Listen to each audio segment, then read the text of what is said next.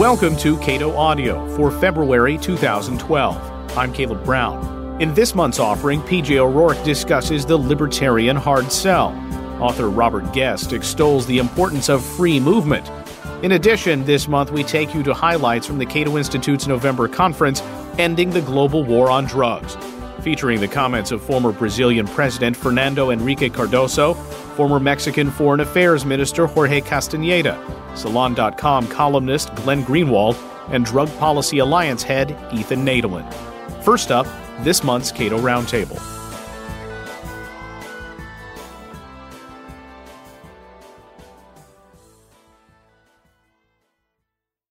As of this recording, the main focus of the GOP race for the nomination has been Mitt Romney's tax returns, various people's opinions on abortion, but not so much on entitlements. And I think uh, most most people agree that that's the issue that uh, needs a great deal of focus right now. So I'm talking with uh, Jagadish Gokhale, a senior fellow at the Cato Institute, a member of the Social Security Advisory Board, and author of Social Security: A Fresh Look at Policy Alternatives.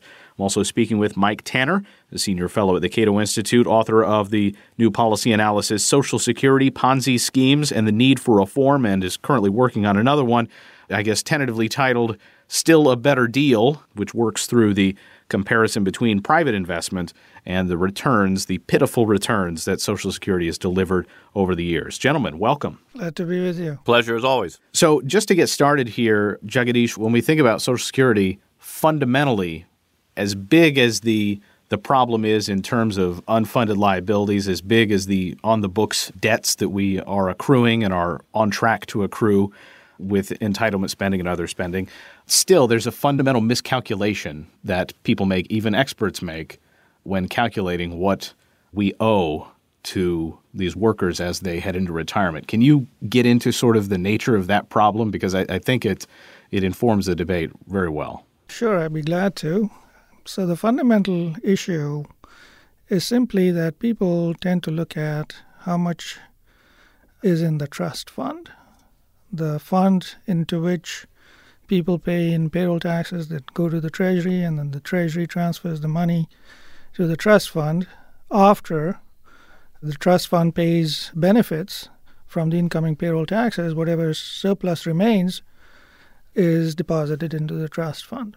But unfortunately, the trust fund only invests in government treasury securities, which means the money then goes back to the government effectively, and the government spends it.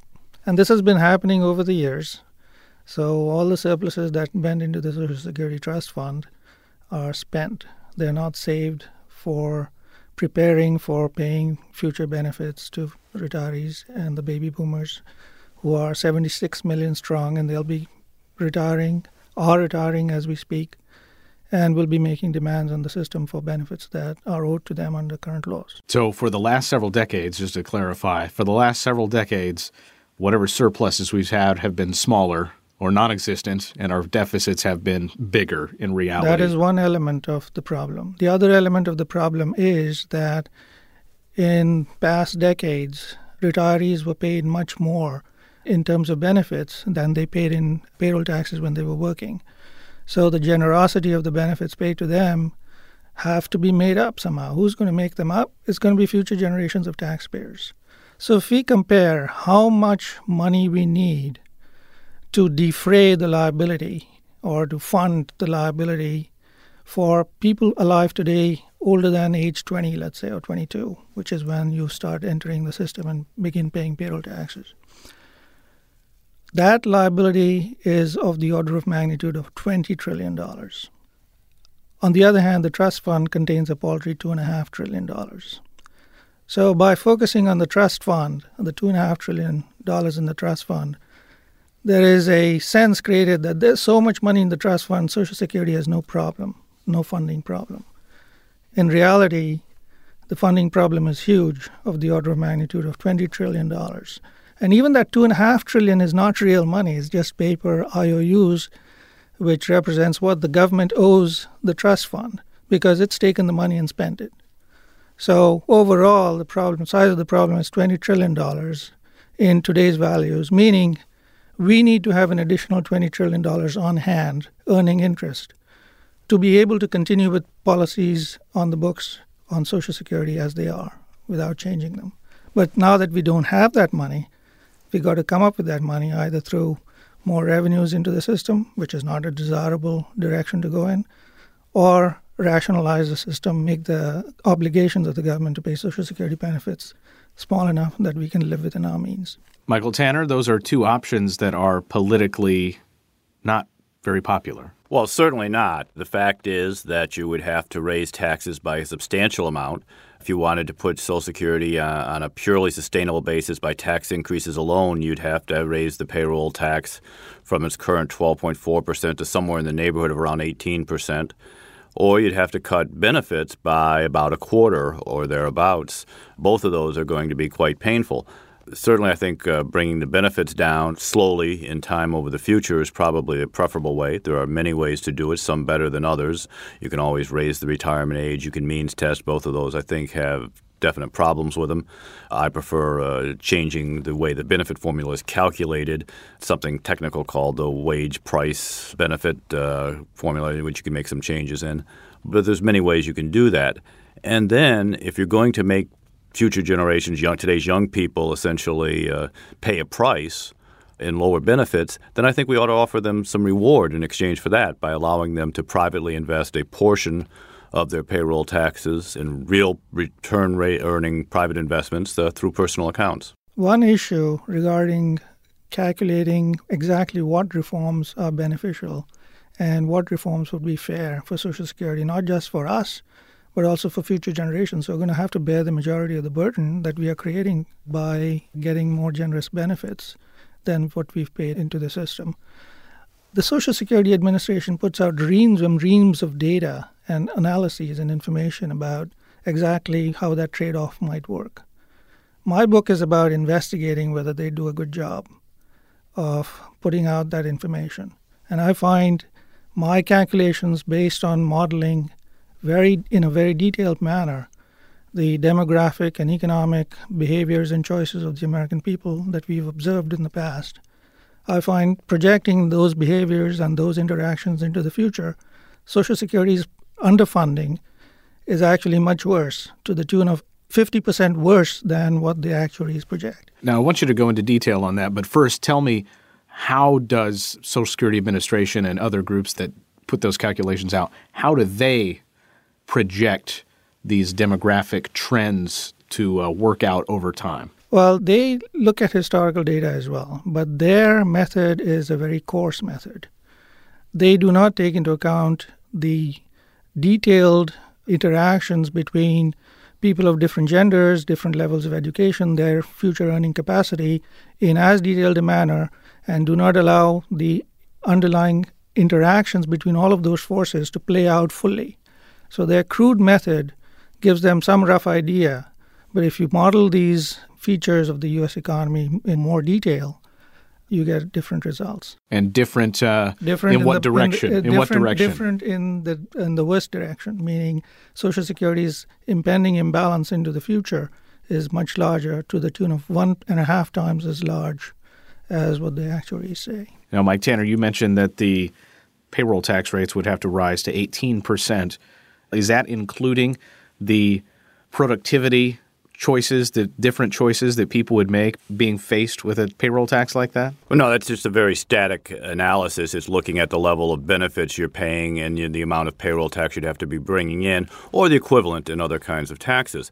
Ironically, of course, what we have just done is actually cut the payroll tax in the last two years, and we are politically locking ourselves in a position where we're going to have a permanently lower payroll tax going forward, which is going to make all of Jagdish's calculations much worse. The deficits are going to grow much bigger. At the same time, politically, what we're finding is a complete lack of will in either party to really address the problem. We know that President Obama has ruled out any sort of personal investment. He's also ruled out uh, raising the retirement age, reducing benefits, uh, means testing. He seems to have pretty well ruled out uh, anything on the uh, on the benefit side. The Republicans, uh, Mitt Romney has been willing to touch benefits, but he is opposed to personal accounts. And Newt Gingrich, while he has developed a personal account plan, it is the sort of free lunch plan that is much better politically than it is economically. It's not really very serious. Free lunch plan? Well, uh, before we go into talking about free lunch plan, I'd like to point out something really important. What this political deadlock means. It's a double-edged sword, according to me. On the one hand, it suggests that the Republicans are holding fast on avoiding economically destructive tax increases. On the other hand, as long as the deadlock continues, we risk a different form of privatization, which is an undesirable form. And we're witnessing what's going on in Greece and Spain and Italy and so on. Know, those governments are backed up to the wall. They are short of funds. Creditors don't have confidence in their ability to repay their debts. And as a result, they're having to cut benefits for their populations, social insurance benefits. That's another form of privatization. I mean, it's a backdoor way of privatization we should engage in privatizing these social insurance programs proactively so that, that we better control what happens and who bears the costs. And when you look at uh, the U.S. situation compared to the European situations, I mean, we are being basically kept afloat by the fact that as the world's preferential currency, people are willing to lend us money cheap for the time being but our actual numerical situation is in many ways worse. Uh, our deficit is about as large as Greece's as a percentage of GDP. And if you look at the unfunded liabilities going forward, what Jagadish was talking about in Social Security, but also Medicare, we are actually in worse shape than Greece, uh, purely if you measure the numbers. All right. You mentioned uh, Newt Gingrich has a plan that sounds uh, is more of a free lunch plan. You said uh, Mitt Romney is opposed to personal accounts. Where is uh, Congressman Ron Paul in all of this. It's widely expected that he will continue his campaign, even though it's becoming less likely that he will win the Republican nomination. But to the extent that he has young people, as was described on CNN, an army of young voters, these are people who could be setting the tone within the Republican Party in a few years, potentially.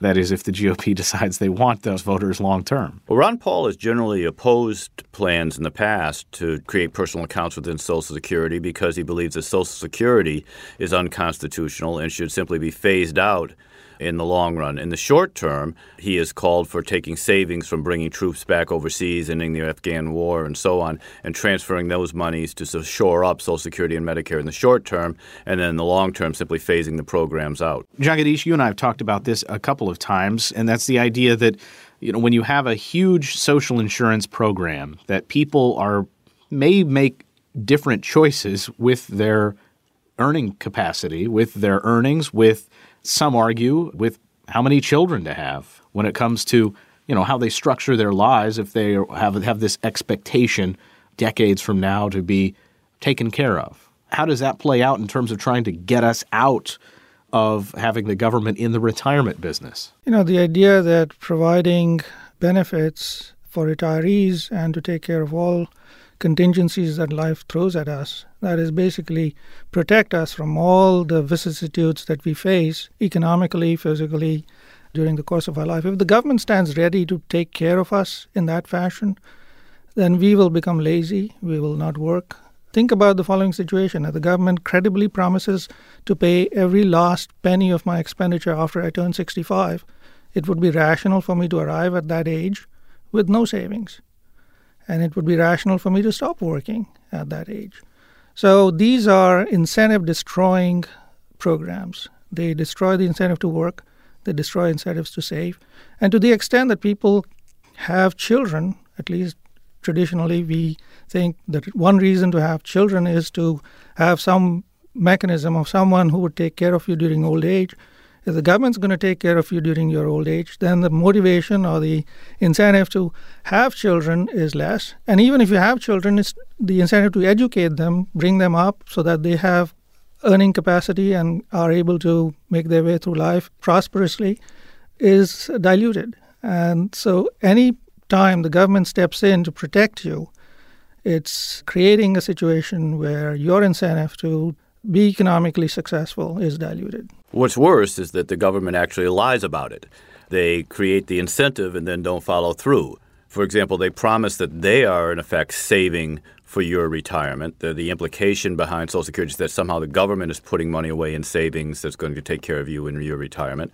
So you naturally, as Jagadish says, you save less yourself. Well, if the government actually was saving, that would all sort of work out as a wash. But the problem is the government doesn't actually save that money. As you heard earlier, they spend it. So what you've got is you're not saving because you think the government is, and the government's not saving either. The result is that when you reach retirement, there's no money there. And then you end up in a Greek style privatization. a Greek style privatization. That does not sound good. When people talk about Social Security on the airwaves or on TV news channels, typically they throw out sometimes if they're not particularly concerned about Social Security's future, they say it's fine. They say, well, we can just engage in a couple of very simple reforms. We can raise the retirement age.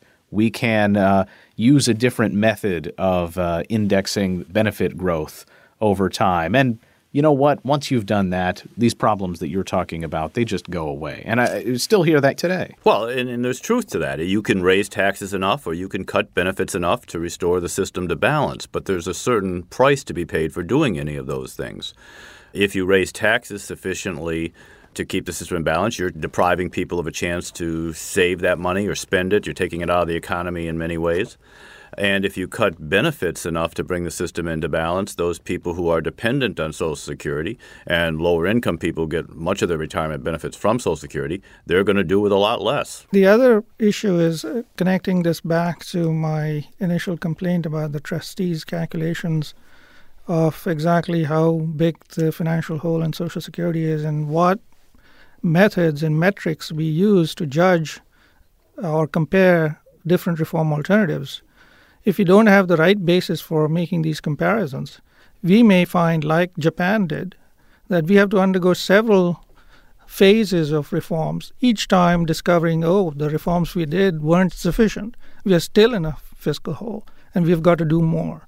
So it really means you're not being honest with the citizens about exactly what the trade offs are. Just one last thing before we wrap up here these people who make these types of claims about these simple changes that need to these are technically simple changes to engage in. That is if you have a dictator operating your social security system that these changes are easy to make. But we live in a world where politicians are elected and they then appoint people who are placed in charge of these systems.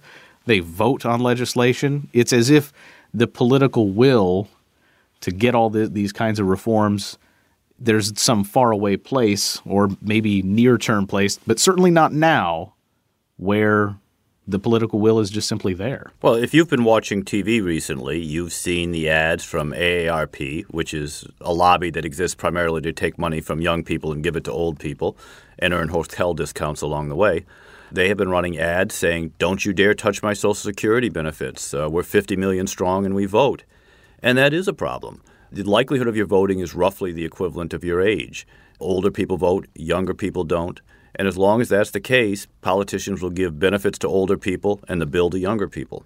And that situation is getting worse. As the baby boomers come upon retirement, the lobby of the elderly to protect their benefits on Social Security and Medicare is going to get stronger. And therefore, the incentives for the political parties to come together, jump off the cliff holding their hands together, so to say, to make these reforms seems uh, less and less likely. All right, we're going to leave it on that down note here. Jagadish Gokhale is a senior fellow at the Cato Institute and a member of the Social Security Advisory Board. He is author of the recent book, Social Security A Fresh Look at Policy Alternatives. And Michael Tanner, also a senior fellow at Cato, author of the recent policy analysis, Social Security, Ponzi Schemes, and the Need for Reform, also working on another one, so look for that in the future. The Cato Institute has been working for a very long time on privatizing Social Security, getting the government out of the retirement business. You can find all of that information that has been compiled over many years at our website, cato.org.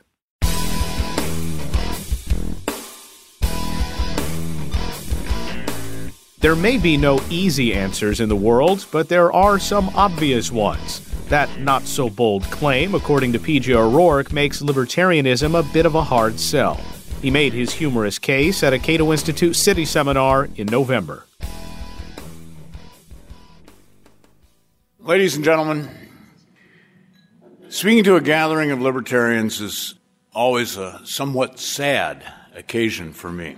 Not that I'm not glad to be here, not that you're not wonderful folks, and not that we aren't having a great time. It's just this feeling that I have that within a radius of a hundred miles containing population of millions, I am speaking to the only people in their right minds. Can be a little, cause a little discour- discouragement being a libertarian. Uh, not that we are discouraged, because brave people don't get discouraged, and it takes a lot of bravery to be a libertarian. Bravery to be rational in the face of irrationality, logical in the face of the absurd, informed in the face of the ignorant, right in the face of wrong. We few, we happy few, we band of brothers and sisters, gentlemen in Chicago now at Romney fundraisers shall think themselves accursed they were not here today. Mm-hmm. We, as libertarians, have always had to accept the fact that politically our philosophy is a hard sell. People want easy political answers to the problems of life, and we know there are intelligent answers. We know there are correct answers. We know that there are even obvious answers, but there are no easy answers, and we know that. Libertarianism is a kind of Mensa club not everybody's going to get in. You know? To be libertarian, it's as bad as being a politician who tells the truth. Now imagine what would happen to a politician who told the truth. Even a little itty bitty bit of truth. Imagine the politician who got up on the campaign stump and said, No, I can't fix public education. The problem isn't underfunding or teachers' unions or lack of school vouchers or a shortage of computer equipment in the classroom. The problem is your damn kids. Mm-hmm. Libertarianism is a, it's a hard sell because we tell voters, elect, elect people of libertarian belief and they'll do less for you, you know? Because we tell voters, you're not going to like it you're not going to like what happens when the invisible hand of the market is crushed by the strong arm of the government. Because we tell everybody the fundamental principle of America you have one right to do what you want and one duty to take the consequences. And because libertarianism is politically such a hard sell, there is an abiding temptation among libertarians to retreat into the apolitical. Now, given what American politics is like at the moment, apolitical has a nice ring to it. It really does. It would be great to say, like Michael Vick does, I don't have a dog in that fight. but in fact, in fact, there is no such thing as apolitical. Politics like gravity. There's no getting away from it on this planet. Now, it's fine to have no opinion about gravity or to love it when it keeps the baby in the crib or hate it when you step on the bathroom scale, but you can't ignore it.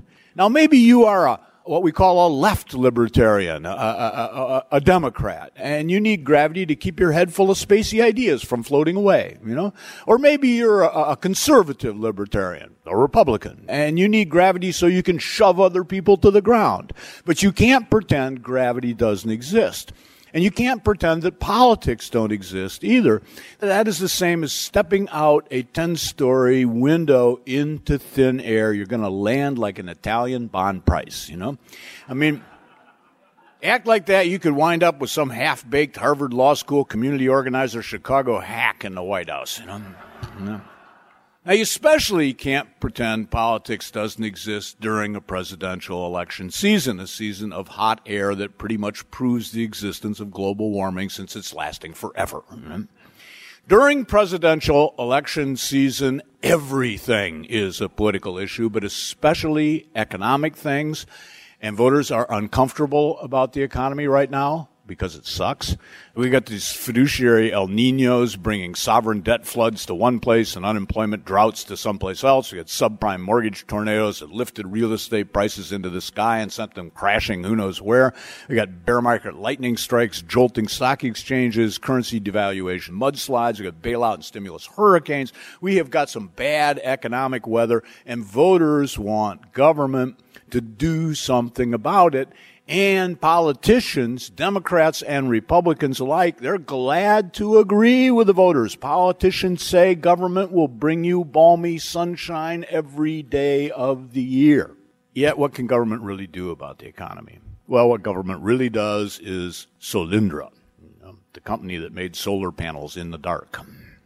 And Obamacare. People are now going to be able to get sick for free. Never mind that getting sick was always free. It's getting well that costs a lot of money. I'm not pleased with the political atmosphere in America right now. I'm not happy with President Obama. He wants to raise taxes. I don't like that. Of course, he wants to raise taxes on just the rich. I do like that. Then I read the fine print. I'm rich.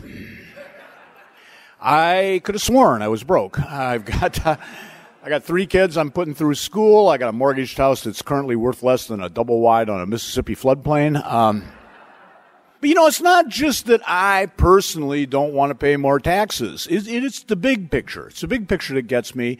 America's gross domestic product's about $14 trillion a year. America's combined federal, state, and local government spending is 5.8 trillion a year, 40% of GDP ought to be enough. You're giving your college kid 40% of your income for an allowance, should hold him till the end of the semester, right? Government spending 40% of our money. Is government doing 40% of our job?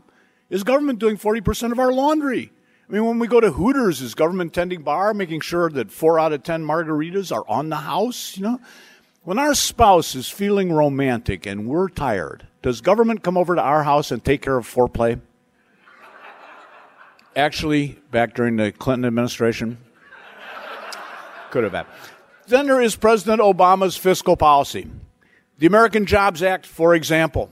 The president thinks we can spend our way out of the recession. My wife and two daughters have been trying this at the mall.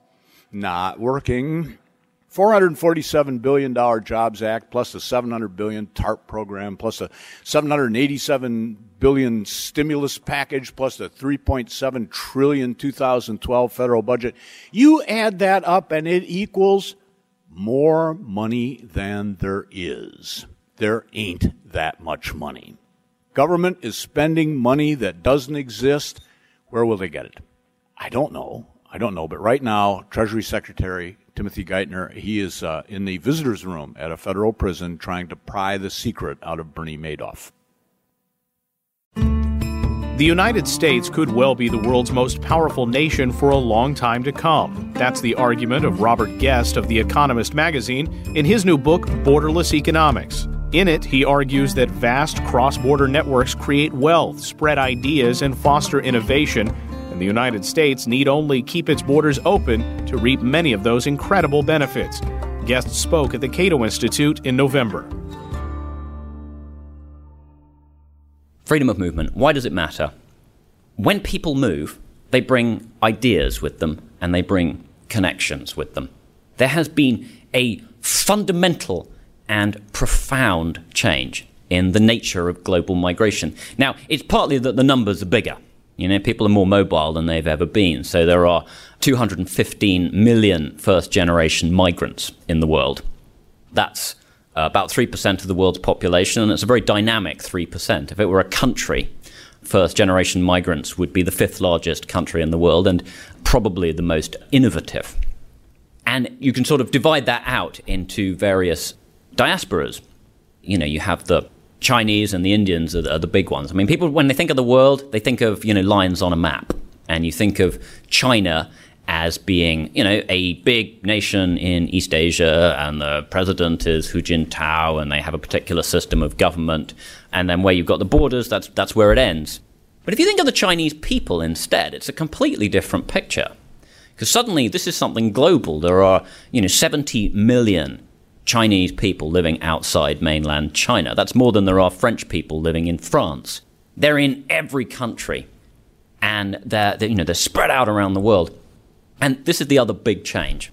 Okay, it used to be that when migrants left the place that they came from, they would they would get on a, a boat and they would sail and they would arrive in their destination country, and then they'd pretty much lose contact with the places they came from because you know back at the beginning of the century, a transatlantic telephone call would cost you more than your life savings, and you know cheap air flight hadn't been invented. So people just lose touch, and that's just so not true anymore. You have people as soon as the uh, the plane touches the tarmac, they're texting their mothers back home, and you can talk on Skype for free, and you can do social networking. You can follow the news from your hometown on your laptop. You can watch soap operas from the place you came from on your laptop. You can sign online petitions about you know the building works outside your mother's house back in Karachi. You can do all kinds of things. You can send money. You can start businesses. So migrants these days tend to stay intimately and constantly in touch with the places that they came from. Now, some people believe, I know uh, Mark Krikorian, for example, who wrote quite a, an articulate book against immigration to America, who argued that because people are staying in touch with the places they came from, that means they're never going to assimilate, they're never going to become American. Well, that's a cogent argument, and I completely disagree with it. I think that this opens the contact that immigrants have with the places that they came from opens up a whole range of new possibilities. Because they can stay in touch with where they came from, they create networks. And those networks have tremendous consequences for business, for technology and innovation, and for politics. I've been told to end here before I get on to, but I'll just end with a thought about demography. Okay? You look at what's going on in Europe at the moment. There's a debt crisis there because Europeans basically stopped having babies. You know, the underlying reason they've stopped having babies, so there aren't enough young working people to pay for the pensions for everybody else. And you could solve this problem up to a degree by having more immigration. But in Europe, you know, the welfare state, you pay immigrants not to work and you take away their benefits when they start working. So you don't really get the best out of the uh, youth and dynamism of the immigrant population. America's completely different. You know, if you come here as an immigrant, you have to work because you know you can't really subsist as a able-bodied young male here uh, on what, people will pay you not to work. And that means that immigrants have to get on with other people here because in the workplace you have to get on with people. You're, you're working towards a common purpose. And that's why the American model will continue to work and why the American population will continue to rise. And as the global population stabilizes, which it will very soon, you'll find that more and more the population and therefore the economic strength of countries will be determined more and more by where people want to live rather than how many people are born there. And I think a lot of people will choose to live here if you let them. What goes into the most productive professors in higher ed? Well, it may be a mystery to most of us, but it shouldn't be a mystery to university leaders and heads of departments. Stephen Joel Trachtenberg is former president of George Washington University. He spoke at the Cato Institute's November conference, Squeezing the Tower Are We Getting All We Can from Higher Education? My wife Francine is a, uh, an extraordinary chef. Some years ago, in celebration of my birthday, Francine uh, set a table of international uh, cuisine.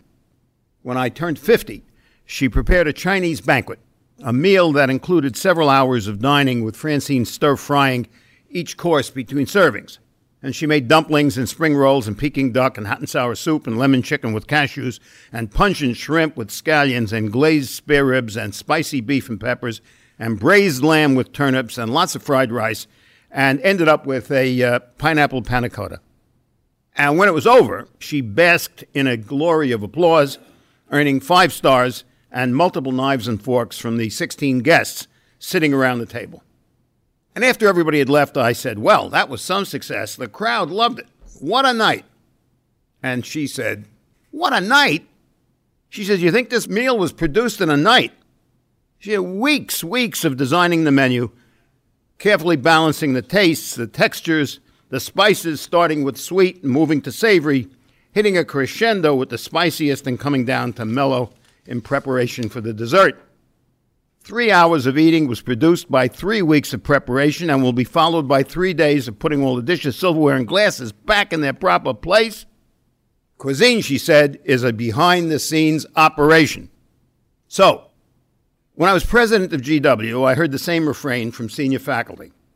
What do you mean, I only teach six hours a week?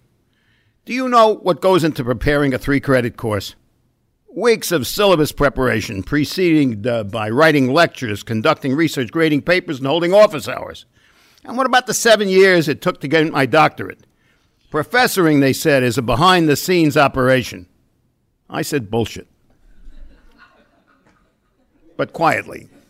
I have now been restored to my First Amendment rights, and I'm uh, making the most of it. On average, faculty and staff salaries are roughly 70% of college and university budgets. Universities are, in fact, labor intensive places. You cannot have financial reform of colleges and universities without addressing the staff and the faculty's position at the institution. While this is certainly not the only item that has to be scrutinized, to ignore the staff and the faculty is to behave like Congress trying to address the deficit. You can cut the president's salary all you want. You can cut the Congress compensation by 50%. That's not trying. The 1,500 pound elephant cannot be ignored. In the spirit of the Joint Select Committee on Deficit Reduction, I am here today to offer a few modest proposals for beginning the reform of higher education. First, a quick anecdote. In a Connecticut newspaper about a dozen years ago, I saw an article that reported that a faculty member arrived at her office and saw a copy of the student newspaper announcing that the college was scheduled to close at the end of the semester. A faculty member uh, rushed to the dean's office and said, What the hell happened? Too many bills, not enough cash, replied the dean.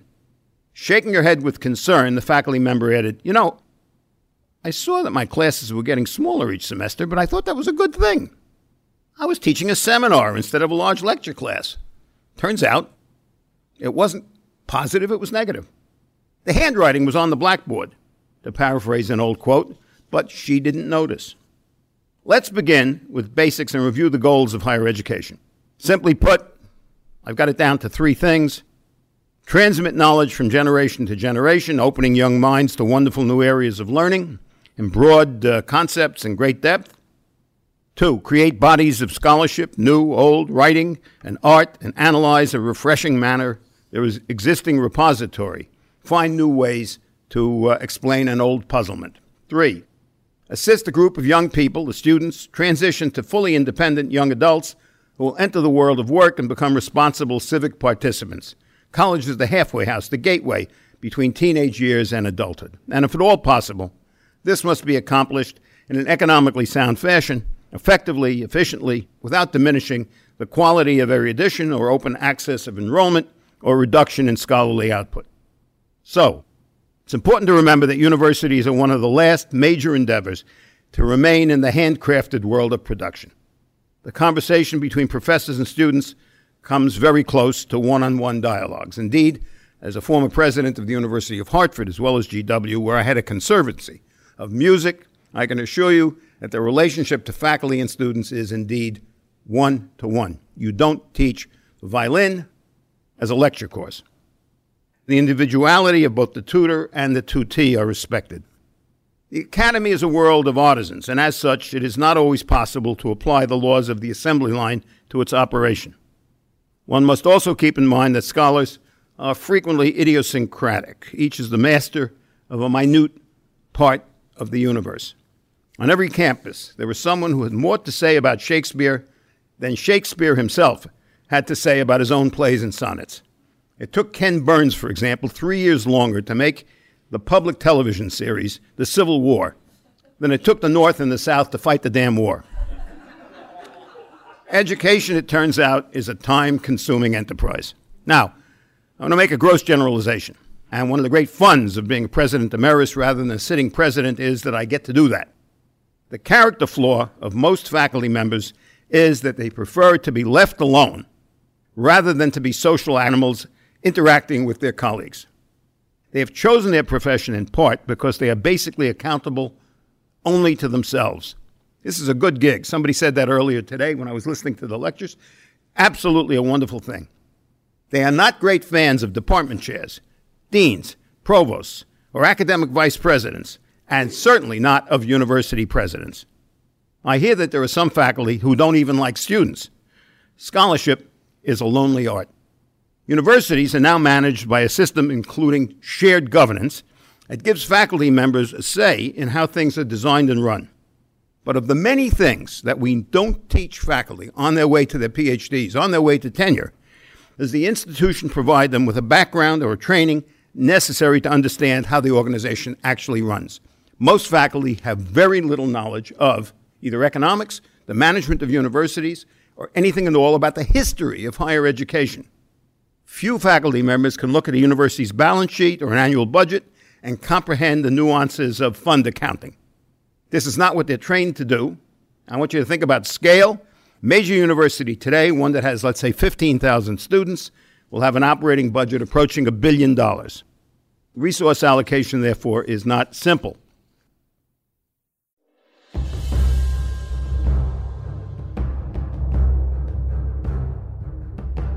The global war on drugs has largely been led by the United States. It has compromised U.S. relations with other countries and has indirectly caused thousands of deaths along our border with Mexico. At Cato's November conference, Ending the Global War on Drugs, scholars gathered to discuss what might be next in a costly, ill conceived struggle. We bring you four of that conference's speakers. First, Drug Policy Alliance head Ethan Nadelmann.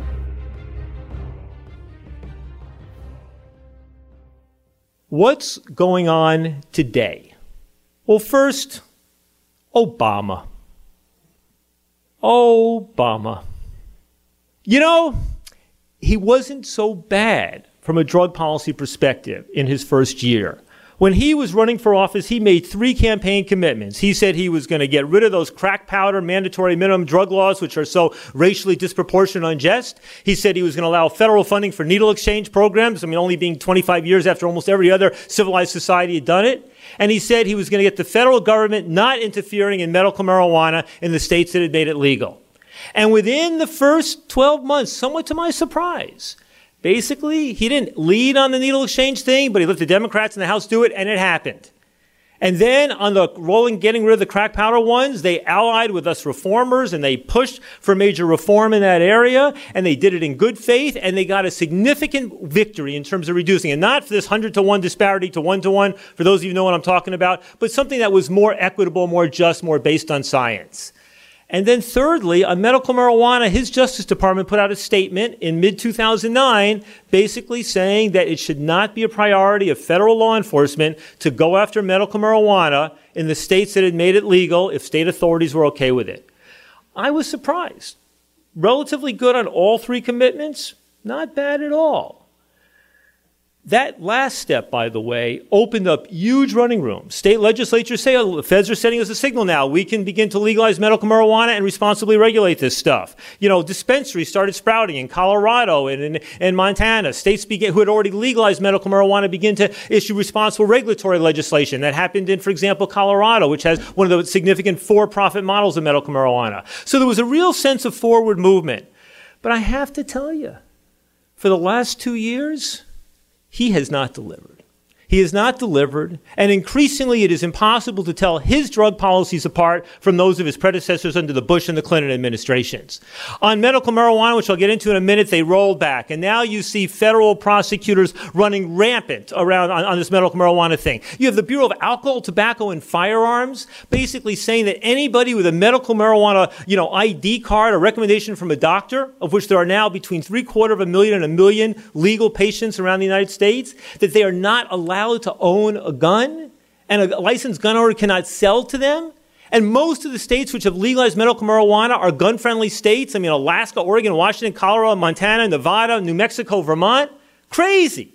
On what, as if there's any evidence that smoking marijuana for medical purposes is associated with reckless gun behavior? I mean, there's no policy thinking behind it either, and it's politically foolish. He has the IRS telling legal medical marijuana dispensaries playing by all the rules that they cannot deduct the same business expenses as others. He has federal prosecutors that are basically sending forfeiture orders to property owners who rent to medical marijuana dispensaries, you know, saying, you better stop or we're going to arrest you and take away your property. He has other federal prosecutors, U.S. attorneys sending letters to governors and state officials saying, you better not pass that regulatory legislation because it's all illegal under federal law. He's got the U.S. Attorney in San Diego saying, I want to test the First Amendment. I want to go after those newspapers that are running ads for medical marijuana.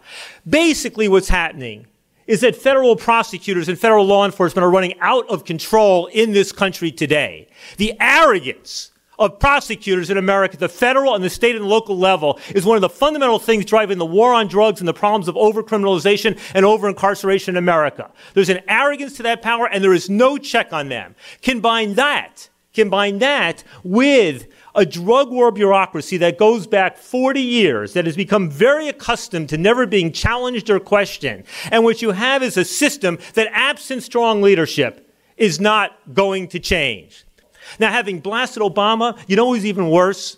It's the Republicans the Republicans and quite frankly most of the conservatives. I mean, I loved it when Milton Friedman and William Buckley were right up there. You know, I love George Shultz. He's fantastic, you know. And I got to say there are people like Grover Norquist and David Keene and of course Gary Johnson, the former governor of New Mexico, and a few other brave souls around the country who are standing up. But you now have the House Judiciary Committee being run by Congressman Lamar Smith from Texas. I mean, it's like a throwback to the drug war hysteria of the late 80s and early 90s. He introduced a bill that would have resulted in two people sitting over lunch today saying, hey, we're going to Amsterdam next week, let's meet at a coffee shop and smoke a joint, being subject to violating a federal conspiracy law. You know, there's a new synthetic marijuana. There's a process for dealing with this stuff. They hold a hearing. Let's criminalize it, no, regardless of the consequences. The same idiocy we saw with the criminalization of the crack penalties and cocaine penalties in the 80s, the things that filled our prisons to unprecedented proportions with no consideration of public safety, health, or fiscal responsibility. There does need to be movement among conservatives, and God knows we need people stepping out. You know, to the extent that Cato, I have to say, it's what I love about Cato.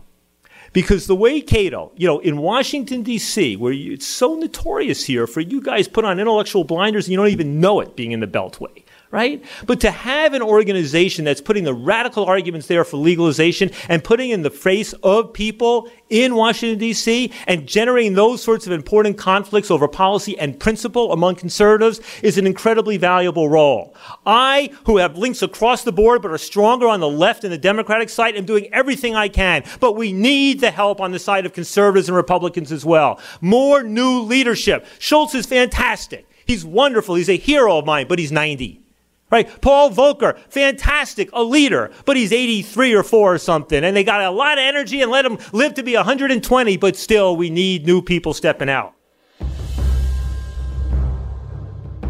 Next, speaking at the Cato Institute's November conference ending the global war on drugs, Fernando Henrique Cardoso, the former president of Brazil.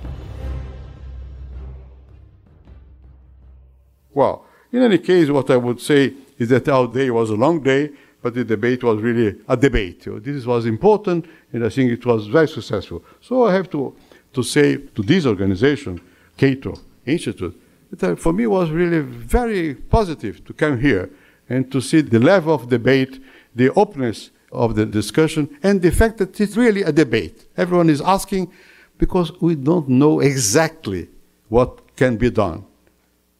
But because of, of that experience, we decided to launch a new initiative, and we did, which is the Global Commission on Drug Policy. In the second day of June, we launched in New York a report calling for a drastic paradigm shift in drug policy, what I referred to before.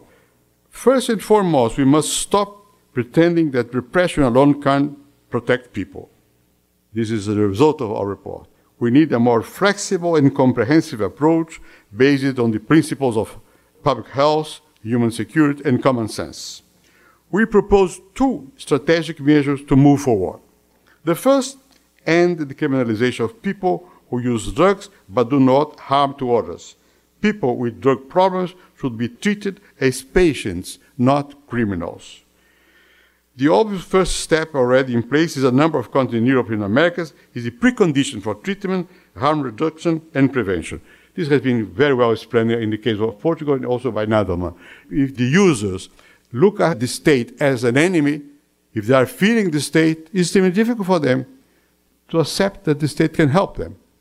It's simple and difficult how to change people's mind vis-a-vis what is the role of the state. Is the state there just to repress, or the state is there also to help? And it's not just the state; it's much more than the state. Only the state is society, people. So that's why it's so important also to debate and to inform the population and to open the discussion, because the political leaders, as I said before, they are much more resistant to accept change, and it is necessary to have a massive debate on, around this kind of question. Well, anyhow, we believe that the first measure is to decriminalize the use of that.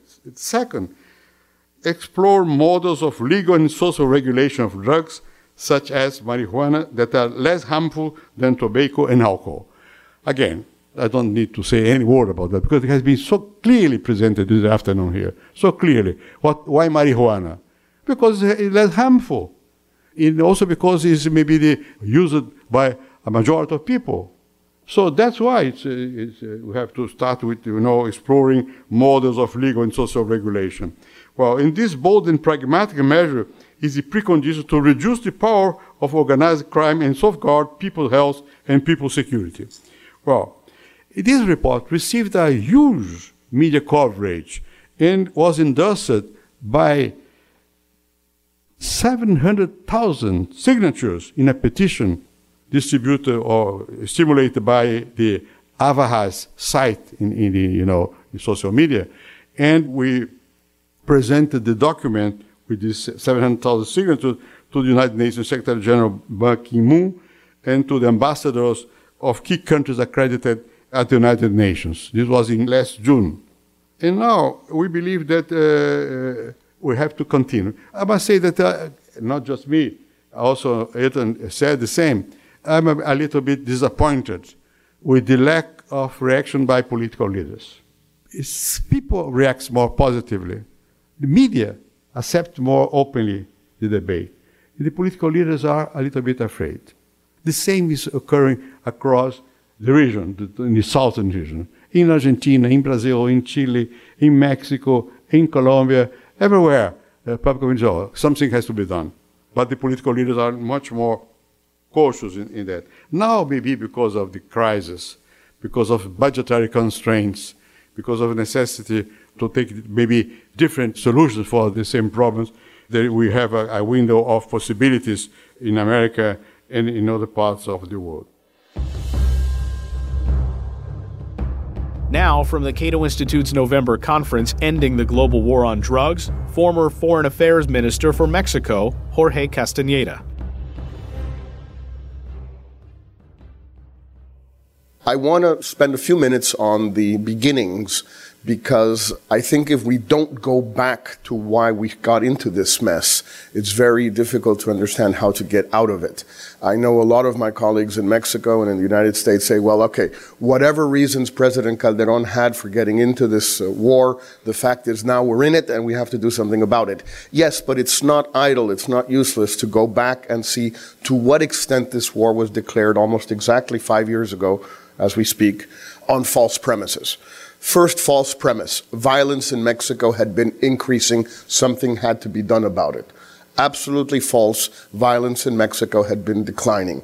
By any indicator, mainly the most important and reliable one, willful homicides per 100,000 inhabitants from the early 90s through 2007 violence in Mexico had been declining from around 20 odd willful homicides per year to under eight willful homicides per year in 2006 and 7, which is still higher than the United States, but one third of Brazil, one tenth of what Colombia had in its worst years, and one third of what we have today.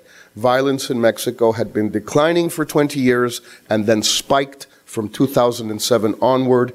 We will close this year, 2011, at Brazilian levels.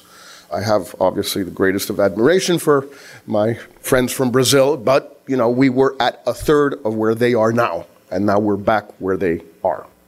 Second, consumption in Mexico had been rising. Mexico had shifted from being a transit country to a country of consumption. Something had to be done about this.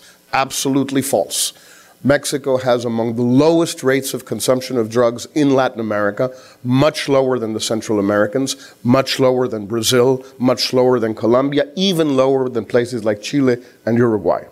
And the increases, while very significant in purely statistical terms, were from such a low baseline that they were insignificant. Mexico is not a market for drugs for a very simple reason. You have to be crazy if you are a trafficker. If you've got the biggest, richest market in the world right next door to sell your junk in Mexico. And the drug traffickers are not crazy. They're very intelligent, sophisticated businessmen. This is not the case in Bolivia. In Bolivia, you have Brazil, you have Chile, you have other places. If you already got the stuff into Mexico, why in the world would you want to peddle it there if you can peddle it across the border at 10 to 15 times the price? There are, is no sign of any significant increase in drug consumption in Mexico over the past 15 years. It has remained stable and at very low levels. Third, well, yes, but the drug cartels had become so powerful that they were taking over the country. This is more difficult to gauge.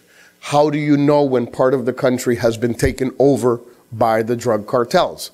Well, probably the only way to know is when you take it back from them and then you say, this used to be in the hands of the cartels, the state of whatever.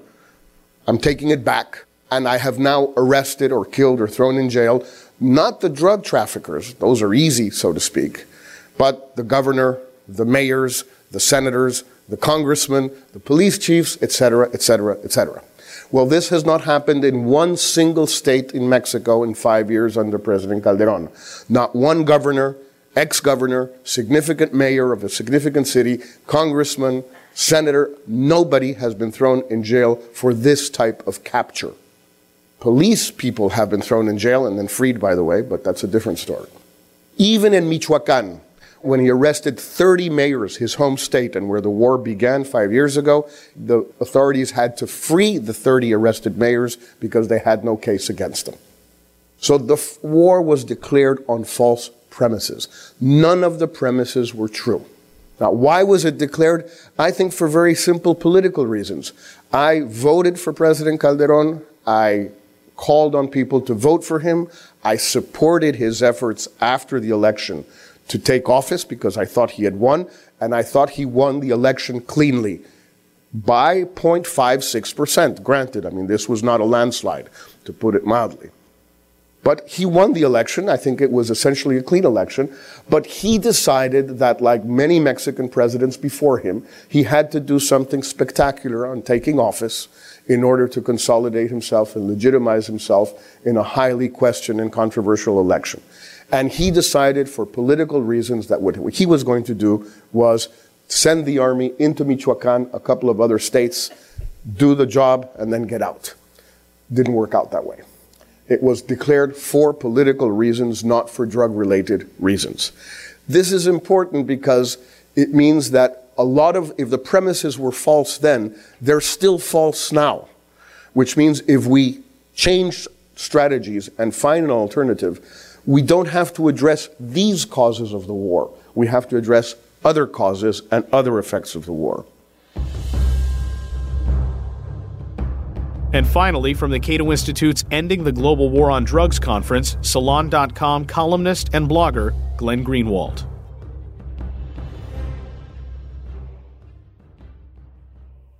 the example of Portugal, which is really the only real hardcore empirical case that we have had thus far about what happens when a nation decriminalizes has, has taken on a sizable and significant role in that debate, even though when we first worked on the paper, very few people, including drug policy experts, had even been aware that Portugal had decriminalized drugs almost a decade ago. So I just want to spend my time briefly summarizing the reasons why it's been such a success. Because I think when you tell even like minded people sympathetic to the anti prohibitionist argument that when you decriminalize drug use, usage does not increase significantly and it can even decrease, Eh, there's just some, a sense that that's counterintuitive. It's difficult to understand why that would be.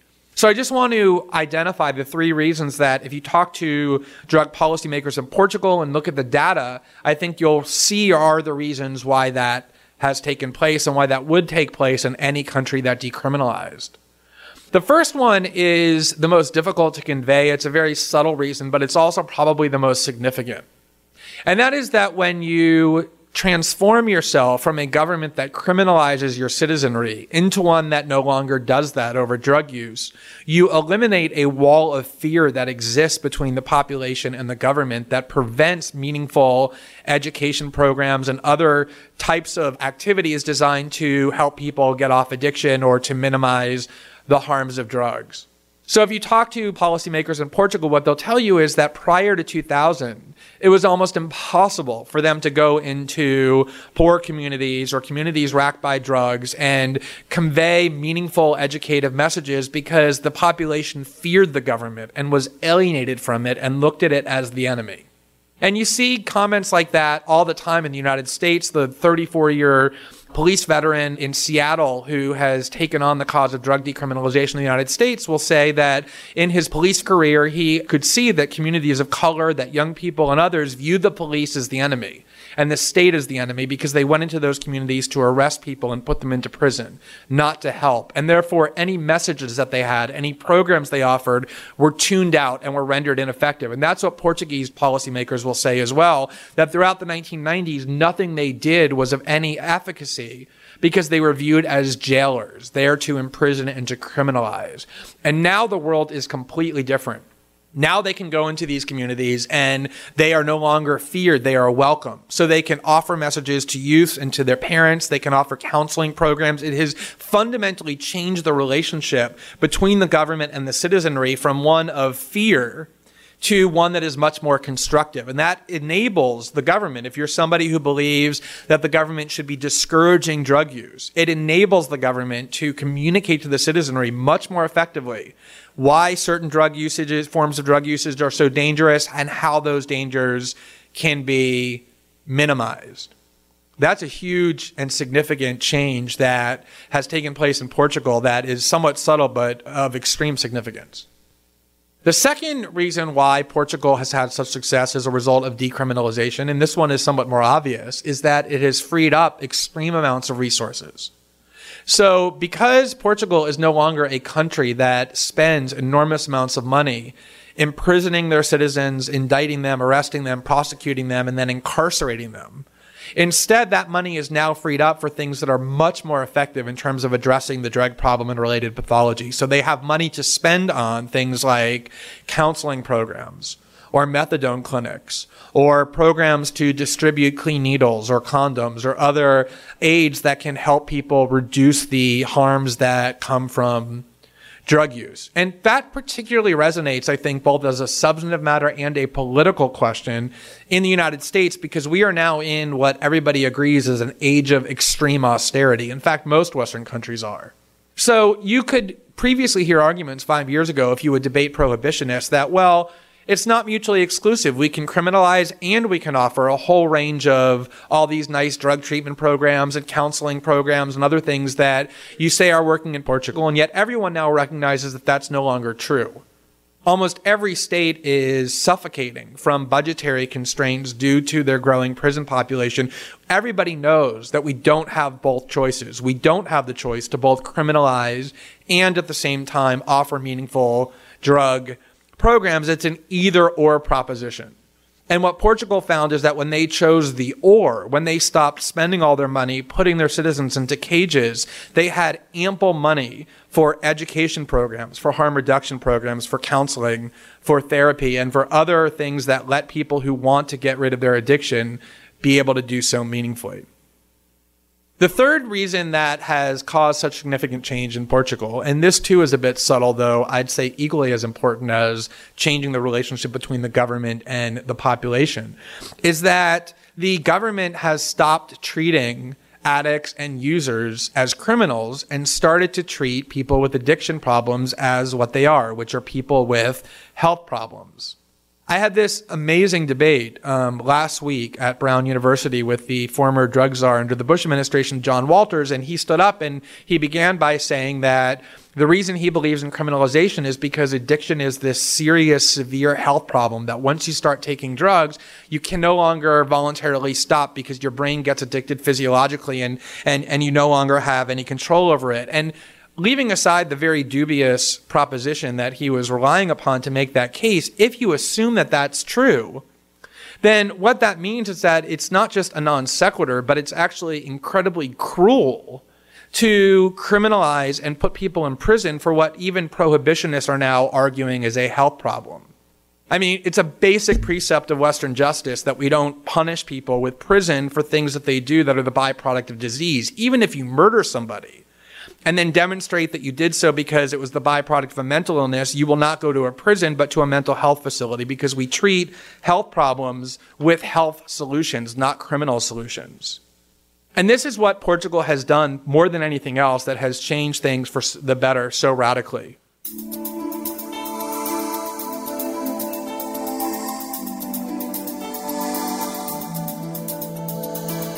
With tempers flared on the immigration issue, the new edition of Cato Journal couldn't come at a better time. This special issue, devoted exclusively to the question of is immigration good for America, features articles from a dozen national experts and is now available for purchase and download at cato.org. That will do it for this edition of Cato Audio. I'm Caleb Brown. Talk to you again next month.